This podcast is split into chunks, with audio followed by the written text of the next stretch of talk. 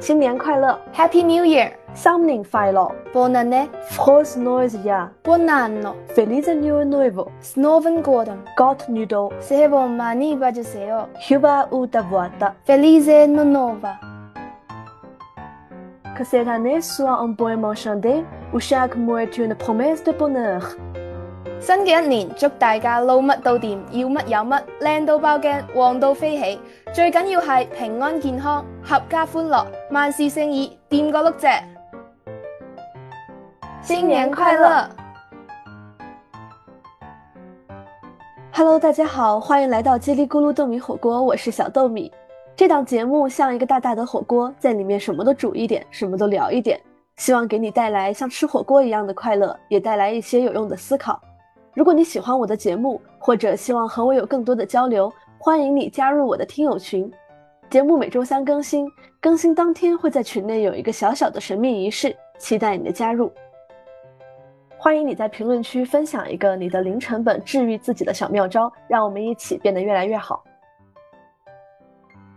今天呢是二零二四年的第一期节目，然后这一期节目我们也在片头用已经用了一个很特别的方式给大家送上了新年祝福，就再说一句新年快乐。那这期节目的话呢，是想去跟大家分享一些我们可以零成本去治愈自己，让自己很快乐的小妙招。因为我发现我之前的节目就很多都会去提到很多道理呀、思考呀什么的，但是可能关于就是怎么样更好的生活的一些具体的点，其实没有在前面去展开。所以今天就我邀请到了一位，我觉得我的朋友圈里面，光是看他的视频和照片都特别特别治愈的一位朋友，芊芊来跟我一起分享。Hello，大家好，我是芊芊，非常开心能来到小豆米的频道，然后希望在这一期也能跟大家一起在聊天中治愈彼此。其实前两期节目我都有提到过去公园散步，当时我讲了很多遍的公园十分钟定律，所以就先从这个开始吧，因为我觉得这个也是真的是非常低成本和零成本的一个，但是真的回报非常非常的高。去任何你可以去走走的地方，有大自然的地方去走一走。我们在这种走的时候，你去感受大自然本身，其实就是非常去给自己充电的一件事情。然后说到这里的话，我也想分享一个我自己觉得可能不是那么常见，但是你可以在散步的时候经常去干的一件事情，就是去找四叶草。当然也是可能要看看你们的那个附近有没有这个品种，因为当时的话，这个是我高三的时候养成的一个习惯。我们高三的班主任他就有一个习惯，会说带领全班同学去找四叶草。我们因为是十九班，所以呢每个月十九号我们就要一起去过班级生日。然后呢，其实就是大家一起去学校的各个草地，或者是在学校的一些稍微安静一点的地方去草地上玩。然后很很大一部分时间就是在找四叶草。但是说来也也比较巧，就是我们家这边这个片区就是很神奇，我发现就这个片区出现四叶草的几率特别特别大，就是我们学校当时就能找到很多四叶草。包括我毕业之后，我后面一直有这个习惯嘛，那我就是下楼或者是去坐地铁的路上，我都会去低头看一看，然后就能找到很多四叶草。我们最夸张的时候就是那个时候，除了说每个月一次大家一起去找，然后我们平时就是你自己在学校里散步，或者说是在学校里走路的过程中。我们都会，就全班人都养成了这样一种习惯，就是如果看到了四叶草，我们就会摘下来，然后带回班上。我们班上有一个小花瓶，是专门用来去放大家找到的所有的四叶草。然后在高三那一年，那个四叶草就累计了，最后有一百多棵。我觉得我们已经把学校的四叶草给薅秃了。然后最后就是我们在高考的时候，一人带了一枚四叶草上考场。然后因为不是有一百多棵嘛，就还多了很多，我们还分给了隔壁班一些。但是这个过程，对，我想说的就是，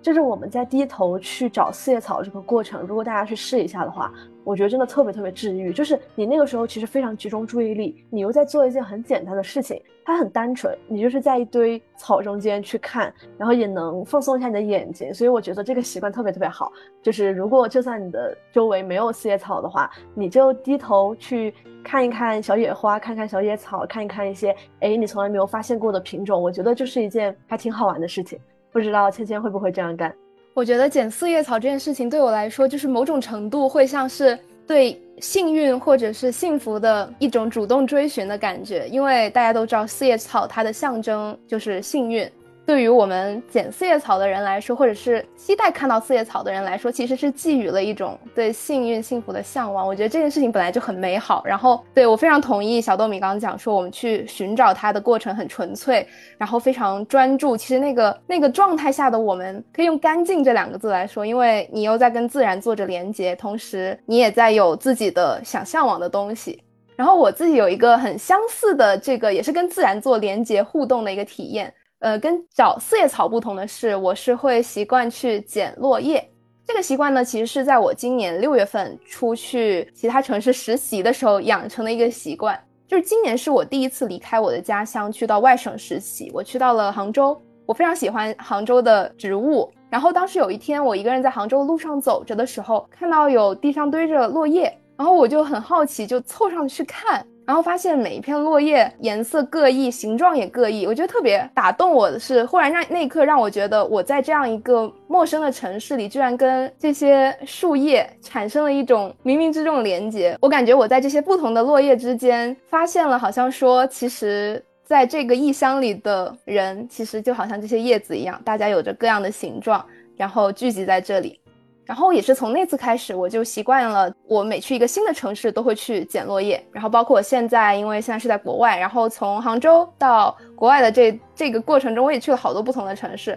然后到了法国之后，在这边，在我现在所在的小村庄，我也会定时去捡落叶。我觉得这个过程给我一种说，让我会更主动的去接触外界，因为我觉得每次只要出去，叶子的存在会让我觉得这个世界多了一份新鲜感。然后同时呢，在新的城市去寻找落叶这个事情，又让我觉得说我在新的城市会有一种新的期盼。我最记得的是我去荷兰鹿特丹的时候，去找我的好朋友，一起在那边过了一周。然后当时我在鹿特丹的十月中的时候，已经遇到了他们那边红红的枫叶。我觉得非常幸运的是。鹿特丹的枫叶每一天的颜色都不一样，然后每一天落到地上的叶子的颜色也不一样，所以我就等于说，我只要一出去接触外界，我所触碰到的事物给我的反馈都是全新的。然后我当时在临走之前，我就捡了一片红红的叶子回去，然后它现在就在我的日记本上安静的待着。然后我的日记本有一角就是叫做“一直在欧洲”，植是植物的植。我写的那句文字是：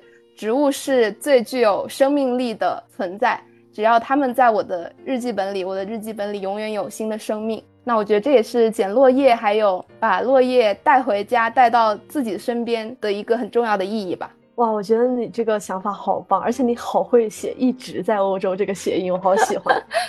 呃，所以你捡了落叶之后，你是都会带回去，然后一直收集，是吗？是的，是的，就是因为我自己有记日记的习惯，然后就是当时在呃暑假的时候就开始习惯把落叶粘到每一次捡到落叶的时候记的那一页日记上面。我有一个很很类似的经历，因为其实我特别喜欢捡银杏的叶子，就是可能别的落叶我没有像你一样说去到一个新的地方就会去捡，但是我特别喜欢捡银杏的叶子。你刚刚说那个就是不同时候的那个枫叶的状态，让我想到，因为其实银杏它也是，虽然说我们对于银杏的体感一般就是说，哎呀到了秋天它就变黄嘛，就掉下来。但是如果你仔细去观察的话，它也是在每一个时间都不一样的状态。就是当它刚刚开始变黄的时候的那个银杏，它其实还是软软的，跟那个绿色的时候没有太大的区别，是颜色变黄了。就那个时候的银杏特别适合捡回来之后写字。我在用的时候有我当时的同桌，也是我后面很好的朋友，他后面也会来我的这个频道做客。他因为写字很好看，而且他很喜欢写一些古文啊、小诗什么的，所以当时我们就会去捡落叶，然后他就会去。写写上小诗，然后送给我们。我现在也还就是保留了好多他当时写了一两句小诗的那个银杏叶。然后等你再过段时间去看的话，那个银杏叶就开始变得脆脆的了，然后就很适合说你再晾干一点就可以做书签什么的。所以我觉得就是我们如果走出去，而且去发现这样一些，其实可能虽然说习以为常吧，但是如果你仔细去看一看，你才会发现说哦，这些生命他们。他们也在变化，他们其实每一天都不一样，这种感觉我觉得就特别好。就算不去捡落叶，就是因为我今年像我妈，她今年就是总有一个执念，想要去照那个银杏的秋景，所以我们就一直在关注我家这边银杏的各种的变化嘛。然后我就亲眼的见证了，就是说从最开始的时候，我们家楼下的这个银杏，它是一半绿一半黄，然后慢慢的就是就变成一半黄一半秃，然后就慢慢的掉光。就是这个过程，我每天去看它，就你能够真实的感觉到时间的流逝和这个季节的变换。我觉得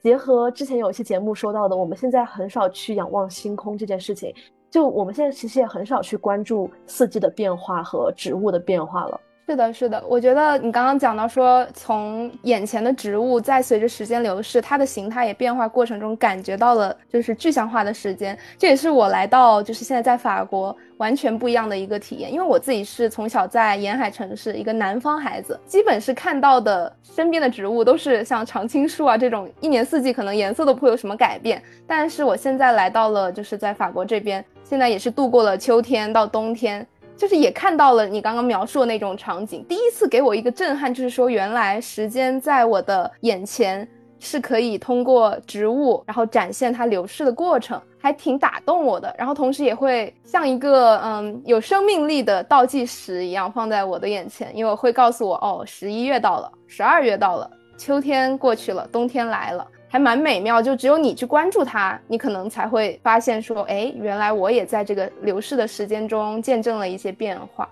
哎，说到就是因为芊芊在法国，然后这个是我的第一次跨时区的播客录制。所以就是，嗯，就是只是想 mark 一下，没有什么特别的意义。对，所以这也是为什么我们今天开场的那一段长长的那些新年祝福里面，就是我们单独把法语跟粤语拎出来，最后做了一个长祝福。因为芊芊她是广东人，她是一个粤语母语者，而我反正就是现在也在学粤语嘛，然后我自己也在学法语，而芊芊又在法国，所以就是这两门语言跟目前的我们俩都比较的有缘，所以就大概解释一下开场的那个东西。OK，然后我们继续说，我觉得刚刚说到就是自然这个事情。就是让我想到一个比较近的吧，其实就是抬头看天。以前我们学校有一个抬头看天小组，我不知道你有没有加入过那个群。有的，有的。就是我觉得这个事情真的特别的美好。就是当时是我们学校那边一个传媒处的老师吧，他创的一个群。然后最开始就是没有想做什么活动，就单纯说创立这个群，然后大家就每天在里面去。分享就是你看到的天空，随手拍一张天，然后发到群里，然后大家就可以在群里面看到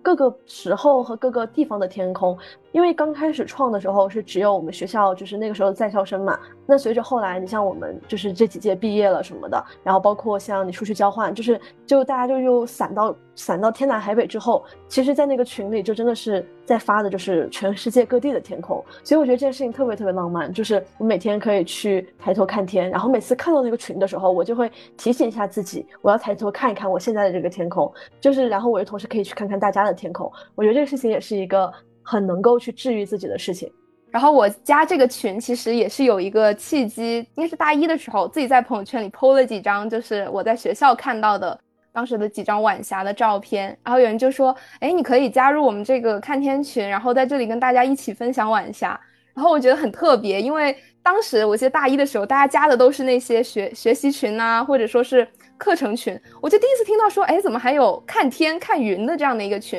然后在那个群里就感觉大家。特别的纯粹，就是看到漂亮的事物就会下意识想去分享。我记得当时除了看云看天，后来还有时候会发一下在学校里看到的可爱的小动物，小猫呀，然后小鸟啊。我就觉得这个群里的大家真的非常的可爱，然后跟自然有一些很特别的连接。我始终是相信说，一个愿意去接触自然，并且习惯性的。把自己投入到自然事物中，无论是天空之下，还是呃云层之下，还是任何跟自然有关的事物里的人，一定是一个很美好、很美好的人。我们如果愿意去尝试一下的话，也会发现我们真的能够从大自然里面，就是很快的汲取能量。就是因为我自己的体会，就是像我今天，因为我这两天正好也特别的累，就是身体本身不不是特别舒服。录这个节目的时候，然后我今天白天的话也正好刚录完一期节目，然后我下午就觉得整个人就是特别特别累，然后我又得马上去剪那期节目，因为那期节目就是今天明天就要发的那种，所以我当时就觉得特别难受，我就觉得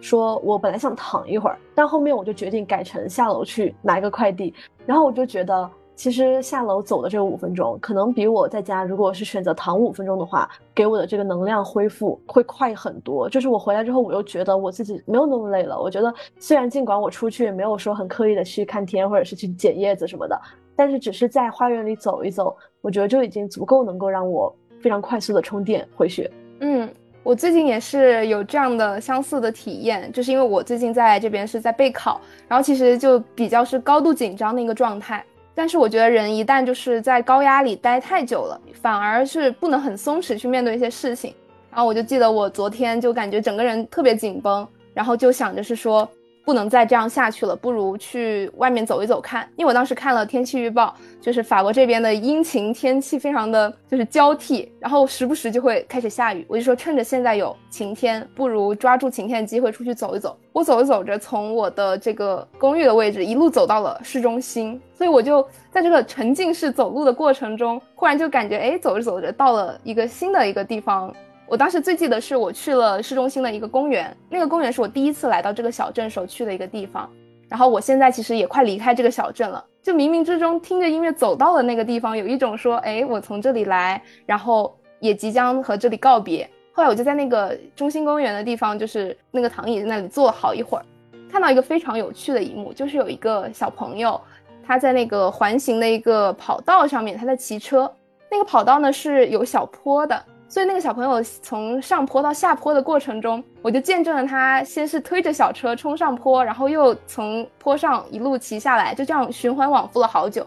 我觉得那是我那一天决定走出我的公寓，然后去外面看看，收获到的最美好的一件事情，就是看那个小朋友骑了好几圈的自行车，而且他很开心，然后他从我面前还骑过，还跟我挥手。我完全不认识这个小朋友，但是从他的身上感觉到了一些很治愈我的力量。就是我觉得我们其实出去走一走，更多是去接触我们以外的事物，然后同时也给我们一个机会去作为观察者去观察这个世界。而且很多时候你可能不需要跟太多人有交流，但是你可能只是观察着他们在做什么，某种程度上也能给到你一定程度的治愈。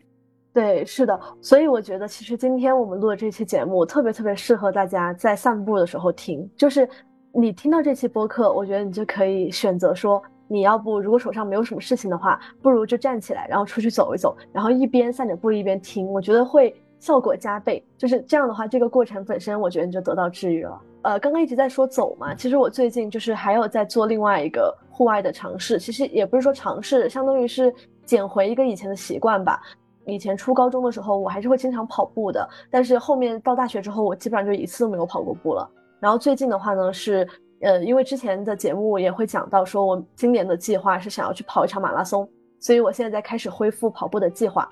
我觉得跑步是一个特别特别能够同样快速充电的这么一个活动。我们如果很久没有跑步的人，你也可以去试一下，你不用要求自己跑太多，你只要跑到自己觉得说，哎，感觉到累了，然后出汗了，其实身体已经开始有一点不是自己舒适的那个状态了之后。那种运动完之后涌上来的那种满满的内啡肽的感觉，我觉得真的是特别特别的舒服，就是那种感觉就跟手机上瘾一样，虽然不是一个同一个上瘾上瘾原理，但是我觉得我们是可以对这样的东西上瘾的。我当时天气也比较冷嘛，然后我下去跑步，其实刚开始下去的时候会比较冷，但是等我跑完，然后我在回家的过程中，我就会在想，明天我一定还要出来跑步。同样也是，我觉得这个事情就是会让你特别特别快的就得到充电，而且会带动你对着你生活的其他的方面都更加的充满了能量。我觉得他跑完步给你充上了那个满满的内啡肽，真的能够持续很久的去影响你生活的其他方面。我觉得就是有氧的一个魅力吧，就是也不一定可能要去跑步，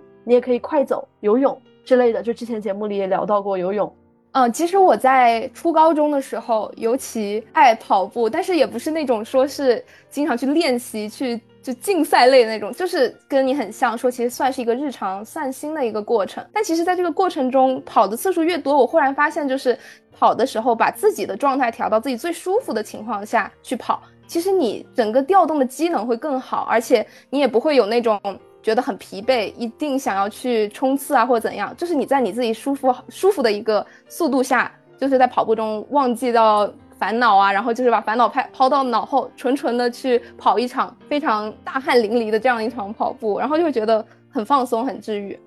而我对跑步其实有一个自己比较执着的点，就是如果有条件，我一定会选择去户外跑步，而不是留在室内的跑步机上，因为我觉得在户外跑步的过程中。更多是放松自己，然后把自己投入到一个更大的户外的环境去。比如说你在跑步的时候，可能周围还有人在散步，也有跟你一样在跑步的人，然后你会去作为一个行进中的观察者，切换了一个角度去看周围这个世界，我记得我在我家楼下跑步的时候，就会发现说，哎，我以前好像没有遇到过的店铺，怎么会在我跑步的过程中被我经过了？就是像一个自己去寻宝的过程一样。所以我觉得户外跑步更多的也是人和外界的一个互动。对我也是很喜欢户外跑，其实我也不喜欢在跑步机上跑，因为我觉得那个就是就是纯训练了，那我就是可能还不如去练点别的。而且我觉得，就算是你在户外，比如说绕着，哪怕是绕着操场跑，它可能没有什么特别的景观，但是就是因为你要一圈一圈的去过去，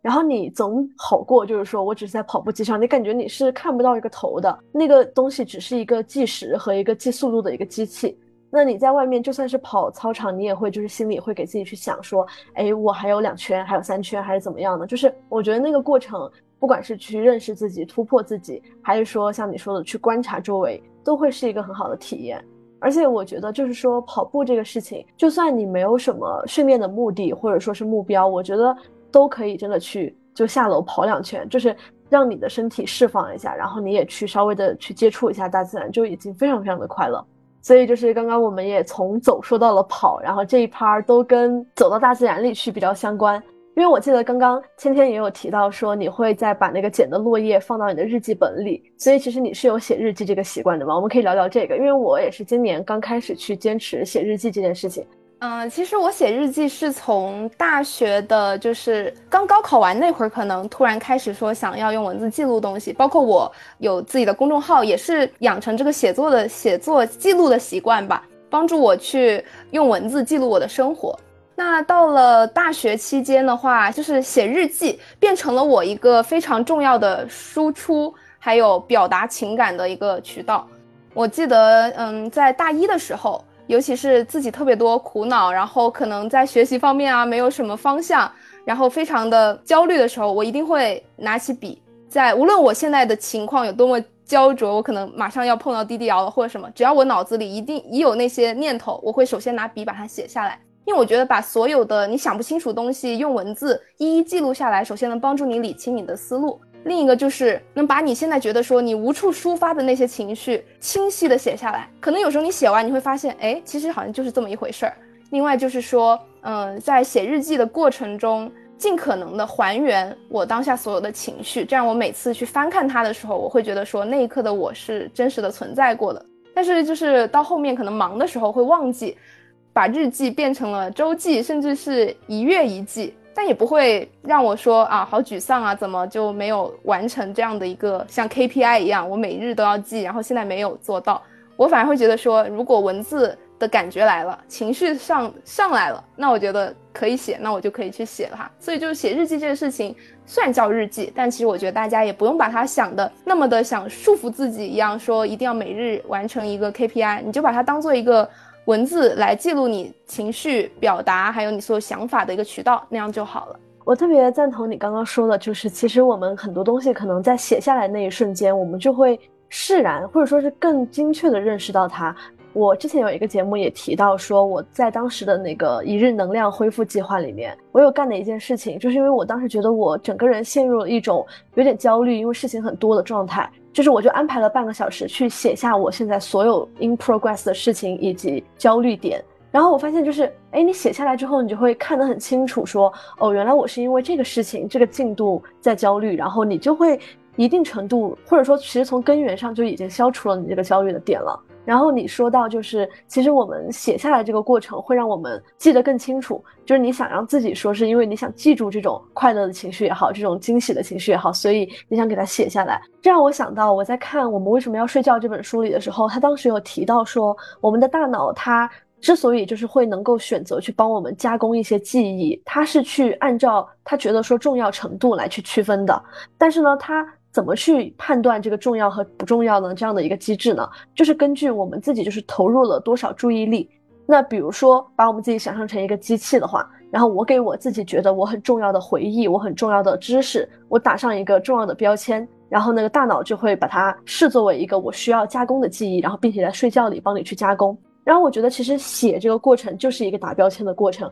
因为你想，我每天接受这么多信息，然后你有这么多的感受，其实大脑没有办法去分辨说，哎，哪个对你来说是重要的，但是如果我在写日记的时候，我有选择性的写下了，就是我觉得今天我真的印象非常深刻的感受、经历或者是情绪，这个东西可能就更会被我们的大脑当做是，哎，这个很重要，我要在让你在睡梦里可能再去体会一遍，或者说是在睡梦里帮你转移到长期记忆的那个储存区域。所以我觉得这个也是写东西能够带来的一个魅力吧。其实我个人是觉得，就我一直很坚信一件事，就是文字是有质感的时间。然后，尤其是你用笔写下来的文字，就是我我个人觉得回望这个过程也是，呃，写日记很重要的一个阶段。就是写日记不仅是写，还有你去看它。所以我觉得，就是写日记也有一个穿越时间的能量，它像一个那个时光机一样，在这上一年之后你再去回看，就跟一年前的自己给自己写的信一样。其实我自己有一个最近挖掘出来的新新的低成本记录方式，就是我只去记录一些人生时刻。这个词好火啊！最近就是说啊，有人生照片，有人生旅行什么的。但是人生时刻这个事情，对于一个写日记人来说，或者喜欢记录人来说，也是很重要的。我想说，我的人生时刻可能并不是那种非常华丽的，去一个很漂亮的一个呃景点，或者说去一个非常壮观的一个地方。可能很多时候只是我碰到一些非常恰巧、非常打动我的画面。我现在可以拿出我写的人生时刻，前天找一下。第一个是塞纳河的。日落傍晚，然后第二个是呃河畔和歌手舞者们隔空互动的下午，还有在尼斯的海边和陌生人聊天，以及呃站在梵高的画前落泪，就是一些我在这个地方可能就是很打动我的一些瞬间，它可能真的是一个瞬间，包括像落泪，包括像唱歌。然后或者互动，那就是转瞬即逝的东西。但是我现在一回想起来，我觉得那个时候自己特别真实，然后是我的人生时刻，我觉得非常值得记录。对，我觉得这个真的特别好，因为我觉得如果我们就是用这个角度去想一想的话，你就会发现自己的生命中其实有很多很多值得你去记录和记住的小事和小幸福。我觉得如果你能够足够的去发现生活中这些又小但是又足够幸福和打动的点的话，其实就已经能够让你非常快乐了。每一件事，我觉得都是最重要的小事。然后。还有一个我最近感觉的能量来源，就是常常表达自己对生活中这些美好的感恩。就是我们很多时候可能觉得啊，自己处于一个比较沮丧的状态呀，或者说不那么顺畅状态。但是换一个角度看，就是试着用感恩的视角去看，说其实除了我没有获得的或者那些困扰我的东西，我还有一些让我快乐的或者给予我幸福的东西。就是可能视角的转换，也是在写人生时刻这个东西的时候会给到你的力量。你会努力去挖掘，说自己其实有碰到一些很好的事情，生活也没有像你想象中那么糟糕。你这个让我想到一个特别好玩的点，就是我记得《老友记》里面有一次他们过感恩节的时候，然后在那个饭前，然后是谁问了一句说，每个人都来说一下今年最感恩的事情吧。然后呢，就大家都在说一些非常具体的生活里的事情，比如说我很感恩今年我遇到了谁谁谁，呃，很感恩今年我升职还是怎么样的。然后到就义的时候，他说了一句。我要感谢今年的秋天是这么的美，然后我当时就觉得这句话好美，而且我也觉得这个真的确实是一个其实很值得我们去感恩的事情。我觉得如果能够以这样的心态，或者是时不时去这样想一下的话，我们真的就随时都能够去治愈自己，什么都不需要，你只要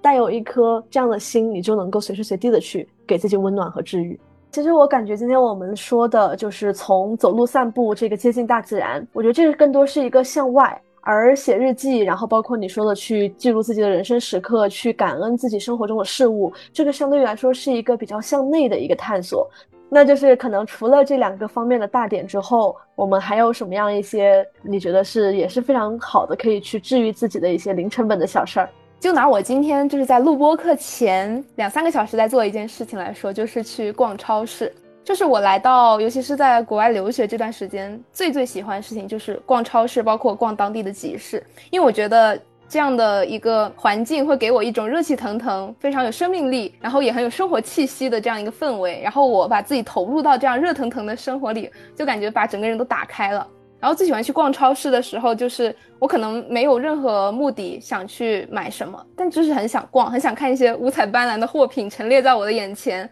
然后看到哎喜欢的就可以拿，然后看到说哎今天的这个价格有变动，你会思考说我上次来的时候它是什么价位，会感觉说哎自己有在好好生活哎，就是有开始学习去记录这些价格的变化什么的。对，就是我经常去逛超市，会给我一种我终于放空自己了。然后在这个地方，我可能买东西的目的有可能就是随意去逛逛，有可能真的是为了给自己好好做一顿饭，也有可能是说我有一个非常急需的东西我要去买。就每一个逛超市的时刻都特别鲜活，然后我觉得蛮治愈我的。对，我觉得，因为现在很多时候可能我们都会说网购，然后你像在国内很方便的话，可能就会美团买菜什么的，就好像我们确实很久没有去找到这种说逛超市的乐趣了。其实想一想，嗯，小时候我们应该都是很喜欢逛超市的，因为作为一个小孩子来说，那你去逛超市或者是逛一个集市，就像一个乐园一样，你看到什么都会觉得很新鲜，然后你什么都要去玩，对吧？还会想把手放到米里面去，类似于干这种事情。但是现在我们就比较少可能去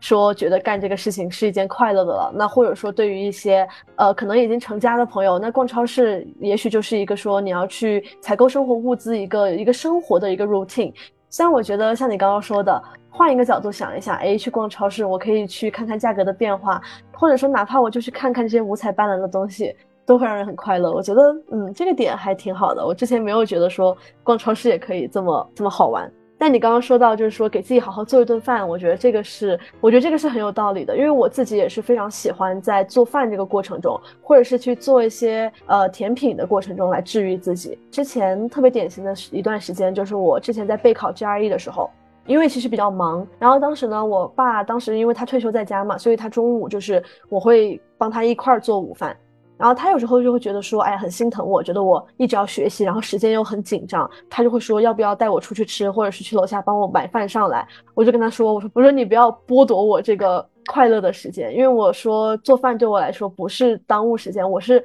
正好利用这个机会，我可以去放空自己。而且我觉得做饭这个过程其实很神奇，就是去体会一种从无到有的过程。而且我觉得做饭是一个极少数的，我们能够就是说去。感觉掌控自己生活的这么一个点，所以我觉得给自己好好的做一顿饭，然后我会去非常期待，说我做好了这顿饭，我要打开一个我很喜欢的剧，然后开始去吃这顿饭。从开始做饭前，这个东西就已经在让我快乐了。所以我觉得做饭这个点，我觉得是蛮治愈的。就来到这边以后，我会感觉做饭一开始从一个就是你要喂饱自己一件事情，慢慢就对我来说转变成一个好好生活的一件事情，因为我觉得做饭。像像小豆米刚刚讲，你可能要还是要有一些准备。那这个准备过程，你光是想一想，你会觉得哎呀好累啊，怎么怎么样的。但是如果你真的是想要好好治愈自己的话，我觉得你会把这个过程看成说，嗯，这一步一步做下来，其实让自己会很开心，因为你很投入在这个过程中。因为这个目的只是为让自己吃的一顿很美味的饭菜。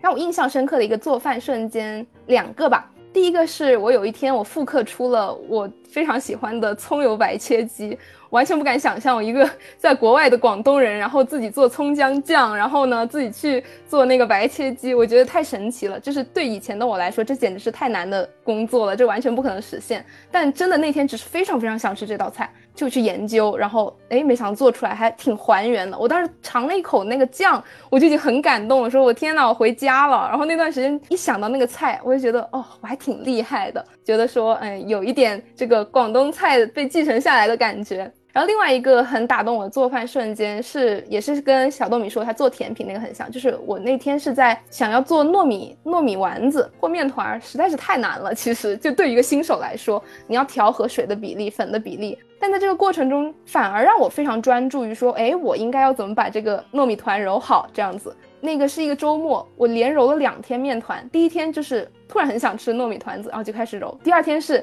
蒸了南瓜，南瓜蒸多了，我说，哎，还有剩下的糯米粉，不如做南瓜饼吧。然后又开始揉，就是填满了我的周末时光。要是放在之前，我肯定会焦虑的要命。我说我的周末什么都没做，结果一直在揉糯米团子，这件事情就很莫名其妙。但是。现在我在回望，我觉得那两天反而是我这么多个周末以来，我印象最最深刻的一个周末，就是很纯粹，我就在我的公寓里做着一个看起来很无聊透顶的事情，但是我很享受。对你说到揉面团，我真的很喜欢打奶油，我觉得打奶油特别特别治愈。我觉得这个是做饭的一个一个通性嘛，就是我刚刚前面也说到，我觉得它最大的魅力就是你可以自己非常有掌控感的从零到一。因为我记得特别清楚，我第一次打奶油的时候，我还没有拥有那个自动打蛋器，我就用筷子，你知道吗？用筷子手动打那个奶油，哦，那是打蛋清，反正就差不多。但是你知道，就是要靠手打发是非常难的，就是你可能要不停的搅，然后要搅二三十分钟。我真的就是搅了，虽然那之后我就觉得不行，我还是买了那个自动打蛋器。但是之后我就每一次，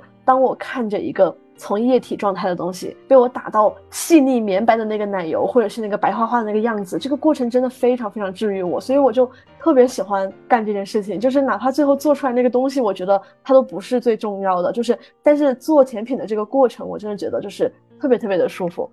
对，然后你还有什么就是别的治愈自己的一些瞬间吗？或者是一些喜欢干的事情吗？还蛮蛮爱唱歌，就是那种就是自己在。公寓啊，在宿舍啊，可以一个人 K 歌到天亮的那种。然后我之前在学校的时候是有吉他，我觉得学吉他真的是我在大学里正确的一个决定。就是我当时是我妈妈很很早的时候就跟我说，说要是你能有一个乐器陪伴着自己，其实你你后面的生活会没有那么的枯燥。我都不相信我妈妈，我说我简直是没有任何学音乐的天赋，没有乐器天赋，但是就是那么巧，在高考完以后，我就去买了吉他，然后来练。当然，我练的那个都是非常基本的，可能只会一些基本和弦，但是就足够支撑我去演奏很多我想唱的歌。有时候练吉他对我来说也是一件很专注的事情，包括唱歌。我尤其记得是在学校的时候，当时会在书院去呃约功能房，可能有三到四个小时，那个功能房都是被我霸占来练琴。我我自己都不敢相信，我能在三到四个小时这么长的时间里，真的就是专注在做一件事情，反复弹一段谱子，然后反复练习。我记得我弹吉他的那个心态，其实也慢慢有被磨到，就是从很着急想要把一个曲子练好，到享受去弹琴练习的这个过程。那我觉得就是和音乐打交道本身也是治愈我的事情，然后能在跟音乐打交道的过程中获得一些成长，也是很让我有成就感吧。在这里也可以安利一下，就是芊芊她自己的视频号，我也经常刷到她更新自己，比如说弹唱的视频和跟着某一个歌手就是放着音乐伴唱的视频，就是大家可以去关注她的视频，真的很治愈。还有刚刚提到她的公众号嘛，她也会时不时的更新一些像自己的随感什么之类的，然后会把它放在 show note 里面。我分享两个我觉得可能不太一样的点，但是蛮特别的两种蛮治愈的方式吧。虽然有那么一小丢丢的成本投入，第一个是涂护手霜，我不知道大家就是喜不喜欢涂护手霜，或者说是你是把涂护手霜当成一个任务呢，还是基本就不涂？我是在工作中发掘出来的这个很治愈自己的一件事情，因为当时我跟我的同事就会觉得说，我们如果在开始工作之前，或者说是每一次我出去洗了手回来重新要开始工作的时候，我先去把手洗干净。然后擦干净，回来涂上香喷喷的护手霜，然后我再开始工作，就是那个感觉，你们知道有多好吗？就是反正我描述不出来，但真的特别快乐，而且特别的治愈。我们工作的时候，你很多时候都要看到自己的手，对吧？你要打字什么的，然后你就一直可以看到自己那个香喷喷的手，和看到自己那个刚刚涂完之后非常光滑的手。反正我觉得涂护手霜是一个。虽然有那么一点点成本投入，但是真的很治愈的事情，而且尤其适合在给工作的朋友推荐。我觉得一个是它可以是你的一个摸鱼时间，你在涂护手霜的时候，对吧？结合我们之前养生里面说的，你就涂护手霜的那几十秒，你站起来站一下，你站起来眼睛看一看远方，你看一举多得，你既滋润了手，然后又放松了眼睛，放松了你的肩颈和腿，然后同时你还获得了一些香喷喷的奖赏。第二个点很奇怪，真的太奇怪了，这个点。养水宝宝，我已经不记得它叫什么名字，但我记得它就是原本是一个袋子里的小小的颗粒，但是你泡到水里它会长很大。对我一般会跟鱼一起养或者是什么的，我觉得哦好可爱啊，把它养大。我发现这个东西的好玩之处是，之前还在大学的时候，当时天天他们有一个实验，非常奇怪，他们其实是一个统计课的一个 project，最主要的是要去用他们那个统计工具，所以他们就说要去测试各种因素对于那个水宝宝生长的影响。比如说什么放盐啊，还是放醋，还是放苏打水，反正就是去测，很奇怪，但是很好玩。但最后他们就剩了很多水宝宝没有用完那个实验材料，然后他就全部带给了我，然后我现在家里面都还在泡着。我就觉得这东西太治愈了，而且你知道它治愈的点分为好几个阶段。首先你在养的过程中就很治愈，对吧？你每天看到它从那么一小个硬邦邦的一个小颗粒，然后长得大大的、软软的，而且他们当时买的是那个。特大号的，我说实话，我小时候没有看到过特大号的，就是我们小时候玩的，应该就最多能长到一个指头，半个指头那么长，就已经算很大了，正常大小。他买那个特大号是可以长到一个拳头那么大的。然后你知道吗？最治愈的部分就来了，你去捏爆它，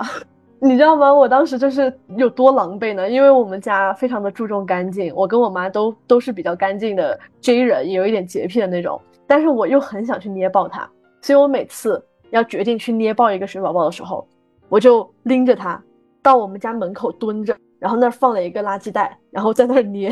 哇，这个是我完全没有想到的，我一直以为它就是一个观赏价值拉满的一个。我本来也以为。我们以前，我刚刚说的嘛，我以前玩的那种小的，它就很小，你就不会想去捏它，最后就丢了。但是当我看到它长到拳头那么大的时候，你知道吗？你很难控制住不想去捏爆它。我觉得大家都可以去试一下，这尤其是在你如果压力很大，你想找一些健康的解压工具的时候。这个东西你还是从头养起来的解压工具，这多酷，对不对？而且它真的很便宜吧？应该就是你想吧，小学的时候的价格，我觉得这个东西的物价应该没有涨太多，而且它有一定的观赏价值，对吧？你就算不捏爆它，你没有这么病态也 OK。你你拿一个小小的玻璃瓶什么的，或者是一个小花盆，我觉得那种水培的植物里面放一点啊，虽然不知道会不会对植物的生长造成影响，但是一个小小花瓶里面放一点，我觉得也会蛮好看的。就是你是养水宝宝嘛，我是养育，算是一个生命的一个过程。突然间爱上了养东西，是也是在国外时候，我开始水培葱，因为这边国外买葱很贵。然后我在网上看到说，你可以把买好的葱头，然后就是呃给它放到水里面，反正过几天它就会长起来。我之前跟我的朋友说我要去养葱了，他们都不敢相信，他们会觉得说这个事情很笨。后来我就是在考虑到这个要节省一些预算去买葱，我就自己养也挺好的，我就抱着这样的心态去试了。没想到这个葱还真的是茁壮成长。后来我还带着我的朋友，包括我妹妹一起去养葱，我觉得哎引起了一些养葱的风潮，还蛮蛮好玩的。就我觉得养一些有生命力的东西也好，或者说你能见证它成长的东西也好，会给你一种说，哎，这个又是时间在流逝，然后它在长大，然后你见证了它的长大。然后我之前在实习时候有去买那种就是罐头小花，然后去种，后来那个花真的长起来了。我当时买的是牵牛花，我等了差不多一个月，它终于开花了。但是很遗憾的是，它只开了一天，然后它第二天它就枯萎了，就那个花的生命周期非常的短。但是我就是见证了它从抽条，然后慢慢有花苞，再开花，最后又枯萎这个过程，我觉得特别的治愈。然后我当时，嗯，做过一件蛮也是蛮中二、蛮傻的事情，就是我跟我的花讲话，因为当时是一个人在公寓住，就没有聊天对象。我经常有时候走到窗边看看窗外风景，很想说些什么时候，我就对着我的花说。然后就有一次。嗯，也是到它的生命的这个晚期了，我就把这个花给剪掉了，因为它就是它长了太多的那种枯藤了，我觉得也会影响它生长，我就把那个花给就是裁剪了一下。后来我就捧着那那一呃那个被我剪掉那些枝枝条，然后就说啊对不起啊，没有把你养好。然后他说我一边说，然后一边。默默的开始流泪，我就感觉，我希望他听到，就是我在养他的时候的那颗真心。然后啊，这个过程还蛮治愈的。你说养花，你让我又想到一个，我其实有一个类似的经历。其实包括你刚刚说养葱什么的，我也特别喜欢这个过程。其实我一直想干，但是但是我妈她理解不了这个事情。我说我我跟她说，下次你买了大蒜，你给我留一个，然后我说我给它养起来，然后我们以后在家里自己吃大蒜，我们就用我们养出来的那个。包括我说。我想用那个黄豆自己泡豆芽，或者说是买了那个香菜什么的这种之后，就自己就是留一节，就是插着嘛。想到你知道吗？在疫情期间，不是有很多人其实这样干嘛？因为疫情期间，当时就是很多你虽然说可能菜能买到，但是像这种佐菜，就是你比较难去买到，就很多人自己养葱啊、蒜啊什么的。我在疫情的时候，我也干了一个类似的，但是我就其实性质也不太一样。当时我是刷到在网上有一个就是卖蘑菇的，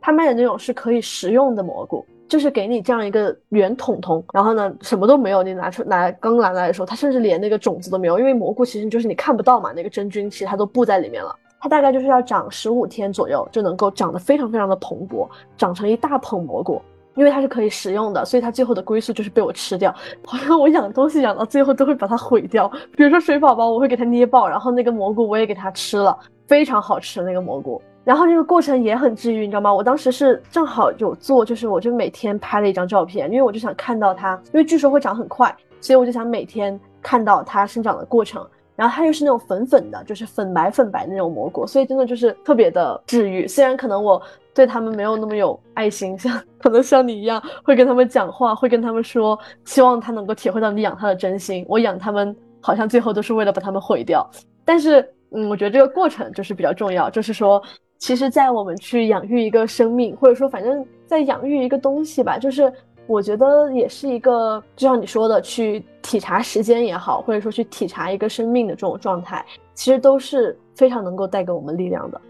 那最后就是，其实我们也是以最后就是关于养一些东西和可能去养育一个生命这样的一个过程，作为我们今天这个节目的收尾。就是我们想去跟大家分享说，零成本或者是低成本的去治愈自己。但是我们就发现，其实治愈自己最核心的一个前提，就是你要先有一个想要去治愈自己的一颗心，或者说你想要去善待自己的这样一个观念。我觉得你有了这样的想法之后，其实你生活里面任意的东西都是可以治愈你的。我觉得这个才真正的就是达到了一个零成本吧。因为在这种状态下，你就会做什么事情都是开心的，哪怕你在做很无聊、很枯燥的事情，哪怕你最近的生活很忙、很焦虑，你也总是能够靠自己去发现一些很美好、很温暖、很感动的小瞬间。我觉得这个才真正的是能够靠自己去带给自己长久、持续不断的，而且非常非常强大的力量的一个点。所以我觉得这个才是我们想分享的，说真正的零成本去治愈自己的一些小妙招，那就是你自己要先拥有这个想要去治愈自己的力量，以及想要去对外关注、对内探索的这样一种决心，并且希望大家能在生活中当一个好奇的小孩子，就是把自己心里那个还没有长大的自己保护好，然后永远抱着一种感恩的心态。无论是阴天、晴天、下雨天，我觉得每一个明媚的日子都是一次温柔的眷顾。那我觉得，在微小的事物也能给到你治愈的力量。然后你在这其中，你是生活的掌控者，你是你自己生活的主人公，你永远有这样的一个呃改变它或者去让它变得更美好的一个权利。那你永远都可以把你的生活过成你喜欢的样子。这也是我很想把这一期节目做成二零二四年第一期节目的一个原因，就希望在新年伊始就可以给到你这样的力量，让你可以从今天开始就去把接下来这一年都过得很好，然后把接下来的每一年都过得很好。那以上就是本期节目的全部内容了。如果你喜欢我的节目，欢迎你加入我的听友群，也欢迎你在评论区跟我们分享你的零成本或者是低成本治愈自己的小妙招。那我们就下期再煮，拜拜。